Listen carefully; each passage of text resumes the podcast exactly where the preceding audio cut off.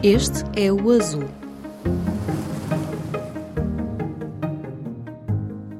Olá, este é mais um episódio do podcast do Azul, um projeto do Público sobre o ambiente, a crise climática e a sustentabilidade.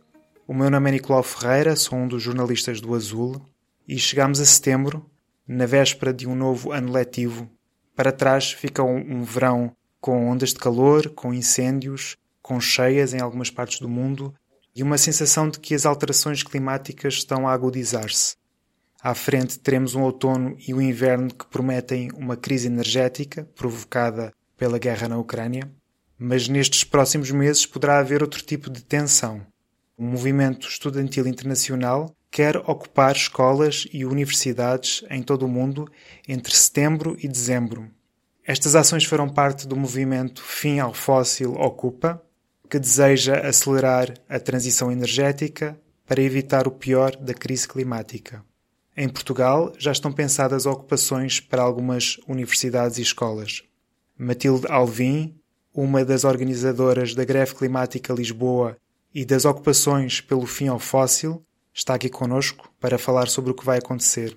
A Matilde tem 20 anos, é estudante de antropologia e tem estado empenhada na luta contra as alterações climáticas e pelo fim do uso dos combustíveis fósseis. Olá, Matilde. Olá. Obrigado por aceitares falar para o podcast do Azul. Queria começar por perguntar o que é o Fim ao Fóssil Ocupa, que movimento é este?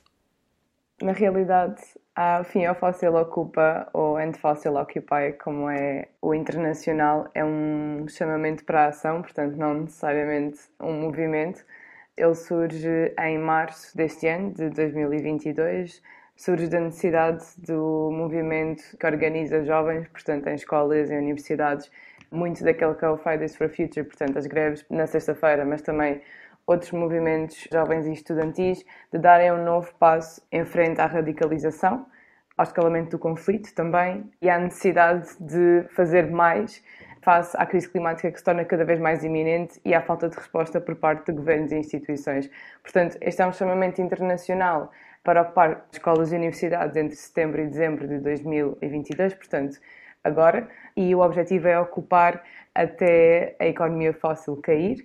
Portanto, o tema, no fundo, é o fim ao fóssil, portanto, o fim aos combustíveis fósseis, e cada ocupação pode escolher a sua própria reivindicação de acordo com aquilo que faz mais sentido a nível do contexto nacional de cada ocupação. Portanto, pode ser fim ao extrativismo fóssil, fim às finanças fósseis, fim aos projetos fósseis, fim às infraestruturas fósseis. Portanto, no fundo, é uma união de vários grupos em vários países, em vários continentes que vão ocupar durante um determinado período de tempo, um período que é também concentrado, a maior parte delas vai acontecer entre o final de outubro e o início de novembro, embora algumas também vão acontecer agora no final de setembro, sob o mote internacional de acabar com os combustíveis fósseis já, pela necessidade de acabar já com esta economia fóssil. E, no fundo, também a ideia é lançar um chamamento de ação que seja fácil de reproduzir, portanto, qualquer pessoa, qualquer estudante, se vai à escola, se vai à universidade, ela pode organizar uma ocupação. A única questão é que tem de seguir os três princípios de ação, que são muito simples, que é a ocupação tem de ser liderada por alguém jovem, a ocupação tem de ter um enquadramento de justiça climática para as suas reivindicações, sendo que tem de ver com fim aos combustíveis fósseis, e o terceiro pilar é ocupar até ganhar essas mesmas reivindicações que são concretas e que são aplicadas ao contexto nacional. Portanto, em suma, este momento internacional de jovens e estudantes a ocuparem contra o fim ao fóssil é isto. No vosso, eu vou chamar de manifesto, porque parece-me que é o manifesto que lançaram no final de julho e que foi publicado na altura no jornal britânico The Guardian, e anuncia-se pela primeira vez esta vontade de ocupar as escolas e as universidades. Vocês dizem, e passo a citar, porquê ocupar? Porque marchamos, lançámos petições, escrevemos cartas abertas, tivemos reuniões com governos, conselhos de administração e com comissões. Enchemos praças, ruas e avenidas com milhares de pessoas, gritámos a plenos pulmões, alguns de nós participaram em bloqueios e quando parecia que uma semente de uma transformação profunda e radical estava a ganhar raízes no meio das maciças mobilizações climáticas de 2019, a Covid-19 surgiu e o ímpeto diminuiu drasticamente. No entanto, o que não diminuiu foram as emissões de gases com efeito de estufa, a exploração do sul global e os lucros inimagináveis armazenados pela indústria dos combustíveis fósseis. Fim de citação. Sente-se aqui uma desilusão em relação à energia que o movimento climático vinha ganhando ao longo dos anos imediatamente anteriores à pandemia, que não foi consumada de alguma forma numa transformação social. O que é que achas que aconteceu? Bem, é inegável que o movimento tinha todo o ímpeto até ao final de 2019 e até ao início de 2020. Foi a primeira vez em que acho que podemos chamar que é um movimento de justiça climática de massas, portanto está mesmo uma grande parte das pessoas está na rua, está toda a gente a falar sobre isso, tanto nos mídia como nas instituições.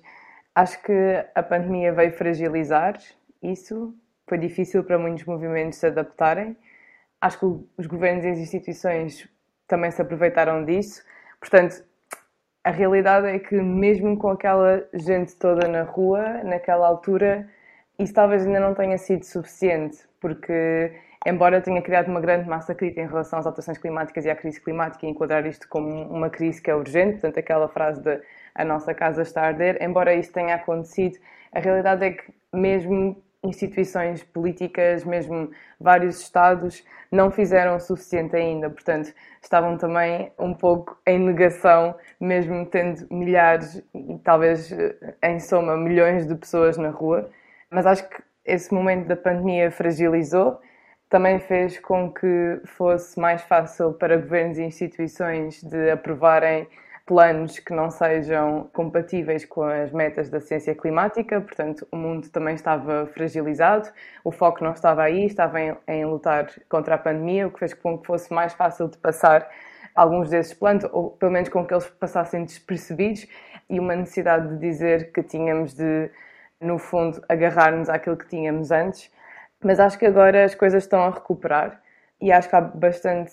Da parte do movimento, há sobretudo e sem dúvida uma conclusão de que os governos e instituições não estão a fazer o suficiente. Isto já era um pouco uma narrativa também já em 2019 e agora é óbvio, não é? Já passaram 3 anos, houve aquelas mobilizações todas e neste momento as emissões estão a aumentar e há cada vez mais planos para o que se chama as carbon bombs, portanto são projetos que são absolutamente gigantescos. Mas acho que neste momento existe essa vontade também do próprio movimento de voltar às ruas e também de radicalizar e dizer essa necessidade de nós temos 8 anos para cortar 50% das emissões globais, portanto até 2030, para conseguirmos ainda ficar abaixo de 1,5. E isto é possível, isto é absolutamente possível. E acho que é falta de imaginação nós acharmos que não é. Mas o que é necessário é voltar às ruas, é criar movimento, é também fazer coisas mais radicais, e dizer que nós, no fundo, como diz o artigo internacional, nós estamos aqui, nós somos radicais e nós estamos prontos para ocupar. E se as manifestações e as greves não resultaram, porquê é que vocês acham que a ocupação das escolas é a estratégia correta para conseguirem os vossos objetivos? Porquê é que as ocupações vão fazer a diferença, no fundo? As marchas e as greves climáticas não nos deixaram no zero, portanto, elevaram-nos passos em frente, não é? Todo o espaço público estava a falar sobre isso, muitas pessoas ficaram conscientes sobre a crise climática ou, se não estavam conscientes, ficaram mais radicalizadas sobre a crise climática e a necessidade de ação urgente, mas isso não levou a nenhuma política pública forte o suficiente para fazer a transição energética, para acabar com a indústria dos combustíveis fósseis e, no fundo, para travar a crise climática. E é disso que nós precisamos. Quando nós fazemos uma coisa muitas vezes da mesma maneira e ela não resulta, significa que temos de fazer coisas diferentes. Neste caso, nós estávamos a fazer marchas e greves climáticas e o que estava a acontecer também era que as pessoas vinham, nós saíamos das escolas, fazíamos uma manifestação, tínhamos umas reivindicações e no final do dia as pessoas iam para casa e, portanto, esqueciam um bocado daquilo que estava a acontecer e ficava enterrado o assunto, não é? Apareciam 3, 4, 5 notícias nos jornais, naquele dia aconteceu isto e acabou. Mas a realidade é que, face à necessidade iminente de travar o colapso climático, face ao avanço da indústria fóssil, como estava a dizer, é um dos pilares deste sistema e a primeira coisa que nós temos de derrubar quando nós queremos falar sobre criar uma nova sociedade e acelerar a transição energética e parar a crise climática, nós precisamos de uma tática mais radical. E daí a ideia da ocupação, que é precisamente o contrário, ou quase precisamente o contrário da lógica que nós estávamos a fazer nas greves climáticas, não é? É, não, é impossível vocês ignorarem-nos. Nós temos neste caso em Portugal, temos 2 reivindicações que são concretas e nós não vamos sair das escolas e vamos criar disrupção até vocês nos darem estas reivindicações. Portanto, algo que se torne completamente impossível de ignorar. E o facto de isto estar a ser feito a nível internacional vai dar muito mais força, porque não vamos ser só nós em Portugal. Vão haver ocupações em Espanha, em França, na Alemanha, no Reino Unido e nos Estados Unidos e muitos outros países. Portanto, quando também são vários países a fazer ao mesmo tempo, embora tenham reivindicações diferentes, estão todos a apontar para a mesma coisa, fim à indústria fóssil. No fundo, é esta necessidade de radicalização da nossa tática e fazer com que seja impossível ignorar. Não é apenas mais uma greve que as instituições políticas podem fazer 2 ou 3 comentários sobre quão bonita foi a greve, ou sobre quão importante é aquela luta. Não, nós vamos ficar lá e nós vamos ficar lá até nos darem as reivindicações. Já vamos às vossas exigências. Eu queria saber antes como é que vão ocorrer as ocupações em Portugal. Que instituições é que estão a pensar ocupar, por um lado, e o que é que planeiam fazer nessas ocupações? Nós, neste momento, estamos a apontar para ter várias ocupações. Em alguns países, a ideia é focar-se numa só universidade. Neste caso, em Lisboa, nós queremos ocupar várias universidades e várias escolas. Nós estamos a ajudar a criar núcleos de ocupantes em várias escolas, portanto, no fundo, também estamos a fazer este trabalho de acompanhar de como é que se faz e como é que se pode montar este nível de organização e depois organizarmos entre nós nas nossas próprias reuniões. Estamos a apontar para várias escolas e universidades. Uma das escolas, por exemplo, é o Liceu Camões. Em termos de universidades, estamos também a falar de algumas faculdades da Universidade de Lisboa, como a FLU, outras como o Técnico.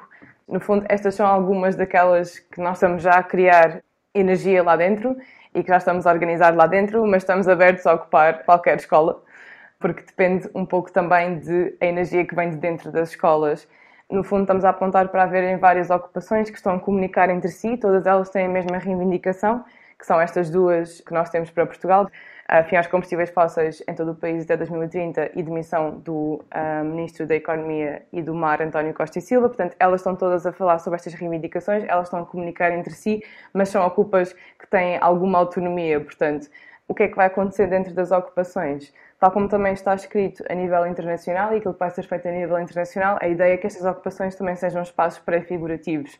São também momentos onde que nós vamos usar para criar uma agenda política para o movimento estudantil e vamos falar sobre aquilo que pode ser um Portugal e aquilo que pode ser um mundo sem combustíveis fósseis, como é que nós imaginamos essa transição energética, como é que seria a nossa vida assim e como é que nós vamos fazer com que isso aconteça. Portanto, uma das agendas da ocupação, mas também falar sobre assuntos que nos tocam a nós, a estudantes que estamos a ocupar aquelas universidades. Falta de habitação, por exemplo, racismo dentro das universidades, sexismo dentro das universidades, entre outros problemas. E, portanto, nós queremos que, no fundo, essas ocupações sejam um momento de agenda onde nós criamos esta agenda política para os estudantes.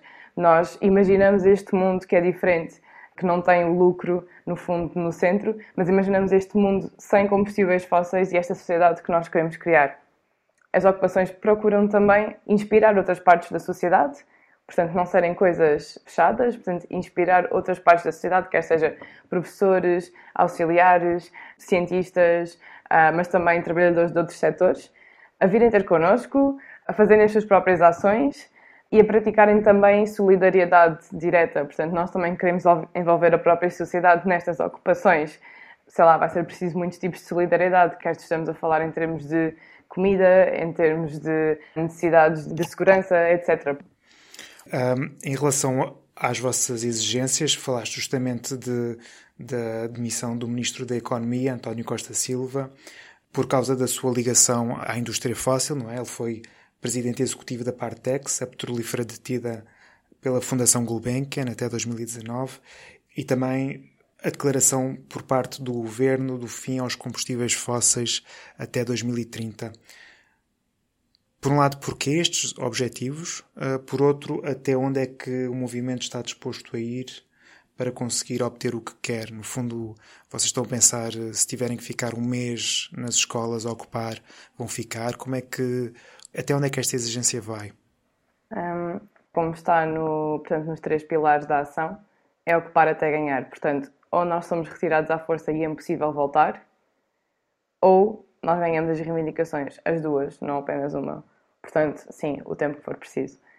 A primeira reivindicação, que é Fim ao Fóssil em Portugal, no fundo, um plano para a transição energética até 2030.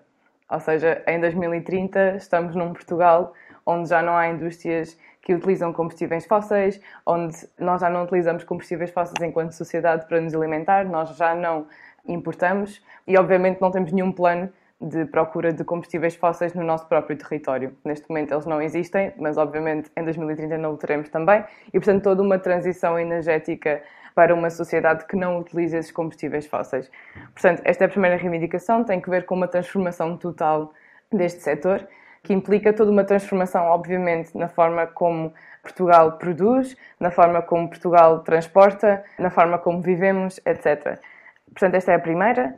E a segunda vinha da lógica de não ter influência. Portanto, nós sabemos que não só em Portugal, mas também a nível internacional, há, obviamente, uma, como se diz, promiscuidade entre a indústria fóssil e os governos e os Estados.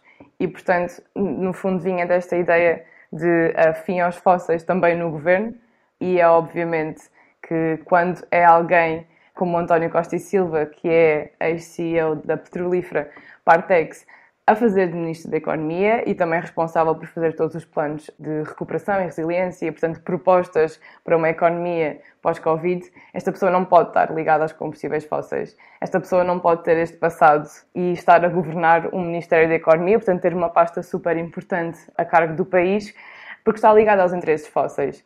Já disse isso publicamente, ele não esconde nada disso. Já tinha dito que, caso as empresas tenham interesse em explorar, portanto, a questão dos furos de gás e petróleo, que possam falar com ele. Portanto, é preciso a sua demissão. Não é possível ter pessoas com interesses fósseis, ainda pior de uma forma tão... Portanto, normalmente esta promiscuidade até acontece um pouco às escondidas, não é? Neste caso é mesmo a cara chapada que uma pessoa que foi ex-CEO de uma petrolífera até há tão pouco tempo e tem, obviamente, estes interesses com a indústria dos combustíveis fósseis, também com a mineração em mar profundo, também é uma das coisas que ele escreve que quer fazer, esteja no governo, ainda por cima com uma pasta tão importante como a da economia. Portanto, esta é a lógica das nossas duas reivindicações. São reivindicações que, no fundo, uma delas implica uma transformação muito profunda, mas tem de ser feita já. Portanto, para nós termos este Portugal em 2030, nós precisamos já de começar a executar, a fazer este plano e a executá-lo, para nós termos uma transição energética que, obviamente, também seja justa para os trabalhadores que estão agora a trabalhar na indústria fóssil, para que haja tempo para adaptação. E a outra, que é mais imediata, que é, obviamente, cortar todos os laços com a indústria fóssil no governo, o que começa pela demissão do ministro António Costa e Silva. E como é que é possível, até 2030, alterarmos completamente o nosso sistema energético, mantendo, de alguma forma, a qualidade de vida das pessoas? Isso é possível. Há uma campanha que é internacional, mas também existe em Portugal, que é a campanha Empregos para o Clima. E esta campanha faz um estudo, aliás, saiu o ano passado, sobre o que seria necessário para Portugal fazer esta transição energética e cortar mais de metade das suas emissões até 2030. E a campanha propõe a criação de 200 mil novos empregos para o clima. O que é que são empregos para o clima? São empregos que, no fundo, cortam emissões. É possível nós cortarmos estas emissões e é possível nós fazermos esta transformação até 2030. Nós temos de criar novos empregos, nós temos de transformar a forma como nós nos transportamos, a forma como nós produzimos. A questão é, enquanto houver os interesses da indústria fóssil, esta transformação não será possível. Não será uma transição energética, será sim uma expansão energética, que é neste momento aquilo que está a acontecer, por exemplo, em Sines. Não está a acontecer uma transição energética. Por exemplo, os trabalhadores que foram despedidos após o fecho da central, ao mesmo tempo que essa central é fechada, portanto, estou a referir-me à central termoelétrica que funcionava a carvão, que é gerida pela EDP, portanto, ao mesmo tempo que essa central foi fechada, há uma expansão de outros tipos de energia, por exemplo, agora a questão da expansão do porto de LNG de Sines, ou a necessidade de trazer mais gás fóssil que não vem da Rússia através de Portugal para o resto da Europa. Portanto, não está a haver uma transição energética, mas sim uma expansão energética. Ou seja, as novas energias, as energias que são renováveis, não estão a substituir a energia gerada pelos combustíveis fósseis. Portanto, nós muitas vezes também pensamos que Portugal é um ótimo país na questão das energias renováveis, mas a questão é que não está a substituir e até haver essa substituição, portanto, essa transição, não vai ser o fim da indústria fóssil, nem vai ser o travar da crise climática. Passando um bocadinho para uma vertente mais internacional, no Reino Unido, a organização Extinction Rebellion também se prepara para fazer uma série de ações na reentrée, não é? Em setembro e outubro, e que vão até à primavera. Achas que vai ser um outono quente do ponto de vista do ativismo climático? Sim, tenho a certeza. Aliás, possibilidades altas. Vai haver grandes momentos internacionais. Portanto, por um lado, há agora estas ações do Extinction Rebellion, que vão ser agora em setembro. Por outro lado, há também Scientist Rebellion, que são cientistas que também existem em Portugal, que estão também a montar grandes ações para o centro da Europa, com outros grupos também estudantis, nomeadamente o grupo Última Geração, que é um grupo na Alemanha. E depois vão ver também as ocupações pelo fim ao fóssil, que vão acontecer por todo o mundo e vão estar especialmente concentradas no centro da Europa, portanto, na Alemanha, no Reino Unido e na França. E, portanto, sem dúvida que este vai ser um outono quente, não só em termos, provavelmente, meteorológicos devido à crise climática, mas também em termos de ativismo e em termos de mobilização das pessoas nas ruas. E, no fundo, é isso que nós precisamos. E esta questão de fazer também ações mais radicais, isso não significa perder a massa de pessoas na rua, porque nós vamos sempre precisar de pessoas. Portanto, uma das coisas que também alguns jornalistas a nível internacional também estavam a perguntar em relação às ocupações pelo fim ao fóssil é, então, mas porquê é que tem esta ideia, portanto, do Fridays for Future, que fazia greves às sextas-feiras e mobilizava sempre milhares de pessoas, não é? Para fazer as marchas do clima, porque é que estão a abandonar este elemento, no fundo, de ter muitas pessoas, este elemento de massas, mas esse não é o objetivo e radicalizar não significa perder esse elemento de massas. Significa que nós estamos a ser mais diretos naquilo que nós queremos, naquilo que nós dizemos, mas nós sempre vamos precisar de mobilização de milhares e de milhões de pessoas para nós conseguirmos travar a crise climática e alcançar uma transição energética. Um dos objetivos da Extinction Rebellion é justamente conseguir recrutar muitas pessoas para a luta climática, ou seja, parece haver uma necessidade de convocar mais gente do que está neste momento pronta para ir para as ruas. Há ainda pouca gente engajada? O que é que achas? A nível de Portugal, do movimento internacional? Por um lado mundial, por outro lado também queria saber se sentes isso a nível nacional. Em primeiro lugar, a necessidade de ter um movimento de massas é do Extinction Rebellion, mas também é do movimento em geral. Portanto, para nós ganharmos esta luta, nós precisamos de facto de milhares e de milhões de pessoas na rua. Portanto, essa também é um bocado a lógica das ocupações. Portanto, nós começamos como estudantes, mas queremos inspirar todo o resto da sociedade a vir connosco, a ocupar connosco e a fazer as suas próprias ações como estudantes, mas também professores, cientistas, outros trabalhadores, etc. Acho que neste momento o movimento está a ganhar mais força. Portanto, este verão houve também vários acampamentos climáticos por toda a Europa. Portanto, são acampamentos de onde vêm ativistas de muito longe para falarem uns com os outros e para fazerem ações. E ganhou muita atração com isso. Portanto, houve bastantes planos que foram feitos. E acho que neste momento estamos mais prontos do que o ano passado, se calhar, para mobilizar mais pessoas na rua este outono. E também é necessário pelo facto, por exemplo, a questão da guerra na Ucrânia, não é? Isso vai mudar, vai dar todo um novo contexto, especialmente à realidade europeia. E agora há a questão do aumento dos preços. Isso vai causar bastante descontentamento nas pessoas e com razão, não só na Europa Central, vai ser um dos grandes hotspots, acho eu, especialmente em relação à Alemanha e à sua necessidade de gás russo, mas também em Portugal e até com os novos planos que surgem para expandir a indústria fóssil, em vez de haver uma transição energética, ao contrário, os governos puxam para voltarmos à indústria dos combustíveis fósseis, procurando qualquer buraco para se escaparem da transição energética. Portanto, é mesmo uma questão de falta de vontade política. Mas acho que estamos mais prontos, sem dúvida, e em Portugal não vai haver só as ocupações pelo fim ao fóssil, portanto, somos várias organizações que estamos articuladas dentro do movimento e, portanto, para além destas ocupações vão também haver ações contra o gás fóssil, porque é obviamente uma vontade do governo expandir este setor, em vez de fazer a transição energética, Vão haver também ações do Scientist Rebellion, portanto, os cientistas investigadores de alterações climáticas que estão preocupados com o facto de estarem a dizer há décadas aos governos o que fazer e eles não responderem a esse apelo. Portanto, no fundo, vai haver uma onda de mobilizações tanto a nível internacional como a nível de Portugal, o que, combinado com um contexto que é bastante propício à mobilização, nomeadamente a questão energética, pode dar uma transformação bastante radical ao início dela. Ok.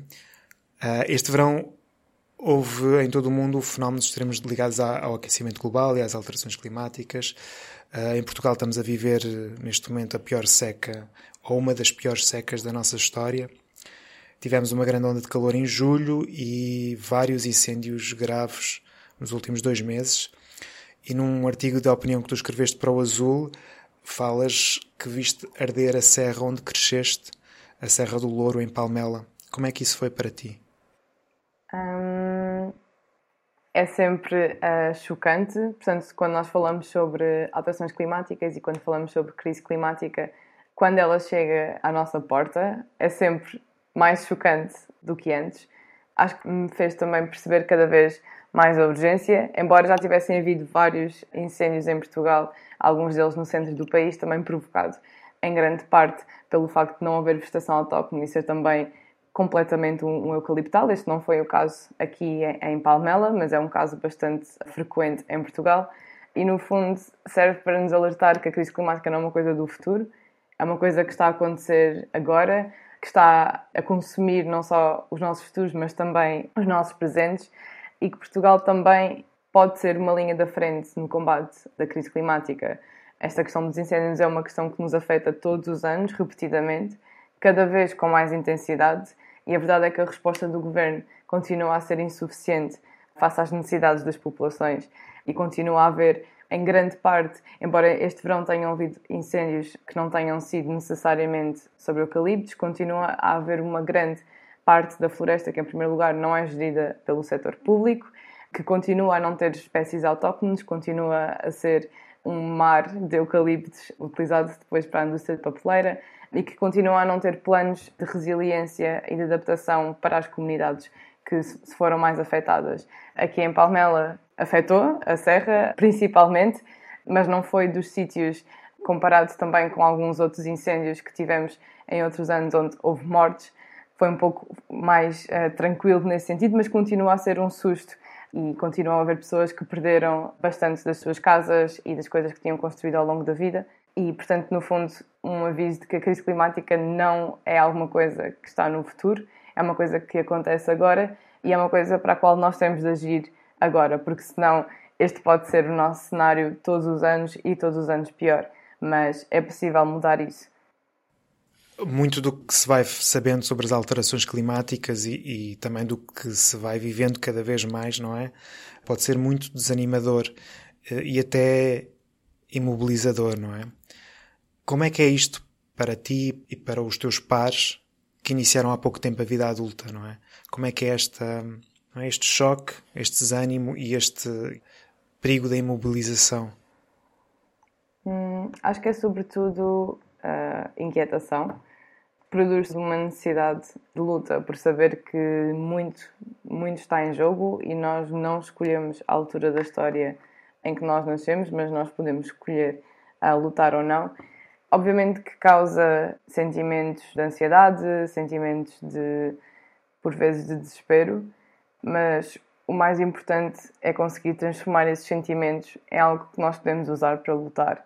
E há muitos sentimentos em relação à crise climática. Eles podem ser sentimentos de raiva, podem ser sentimentos de desolação, podem ser sentimentos de tristeza, de luto. Mas o mais importante é conseguir transformar esses sentimentos em coisas que nós usamos para lutar em coletivo. E acho que isso também foi uma das coisas que me levou a mim e muitas outras pessoas a juntarem-se a um coletivo e a uma mobilização, porque essa é a melhor forma de transformar esses sentimentos.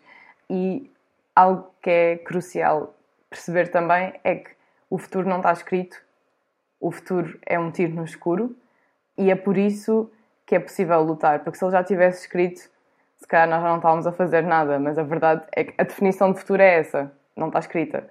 E, portanto, isso também nos dá esperança saber que é possível ainda concretizar um ponto 5, é absolutamente possível. mas para isso também é preciso mobilizar mais pessoas e que essas pessoas mobilizem esses seus sentimentos em relação à crise climática. Muitas das pessoas da minha idade talvez seja esse isolamento, essa perda, não ficar enterrada nos seus pensamentos, mas sim juntar essa energia e juntar essa necessidade de fazer alguma coisa a algo maior. Portanto, há um coletivo, há uma mobilização. E nós também sabemos que existem muitas capacidades dentro do ativismo e que cada pessoa pode dar aquilo que tem e que pode ser transformado em algo que é utilizado para uma luta que é coletiva e que é transformadora. Matilde, ficamos por aqui. Muito obrigado por esta conversa e por participares aqui no podcast do Azul. Obrigada. Uma entrevista conduzida por Nicolau Ferreira à ativista Matilde Alvim. Mas fique por aí, ainda faltam as nossas sugestões para explorar no site do Azul. 5 anos depois dos grandes incêndios de 2017, o Pinhal de Leiria mostra sinais de abandono.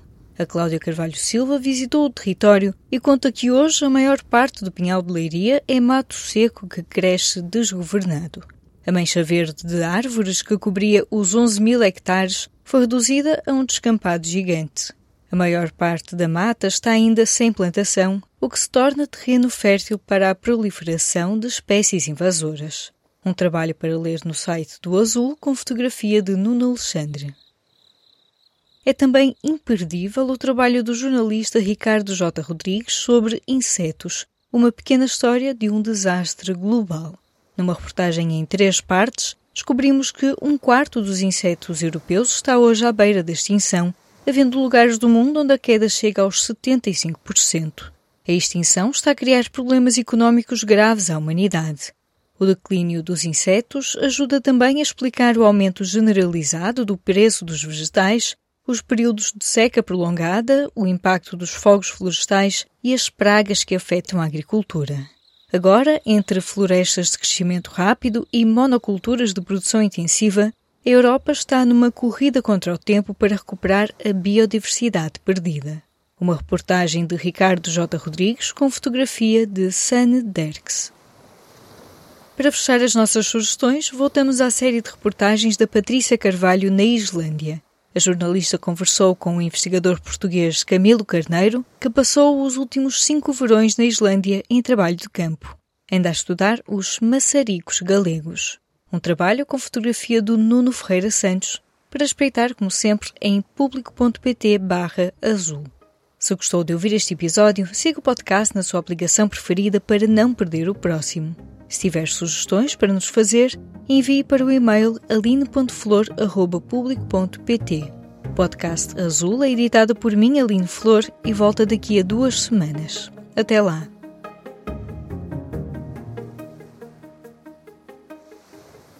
O público fica no ouvido.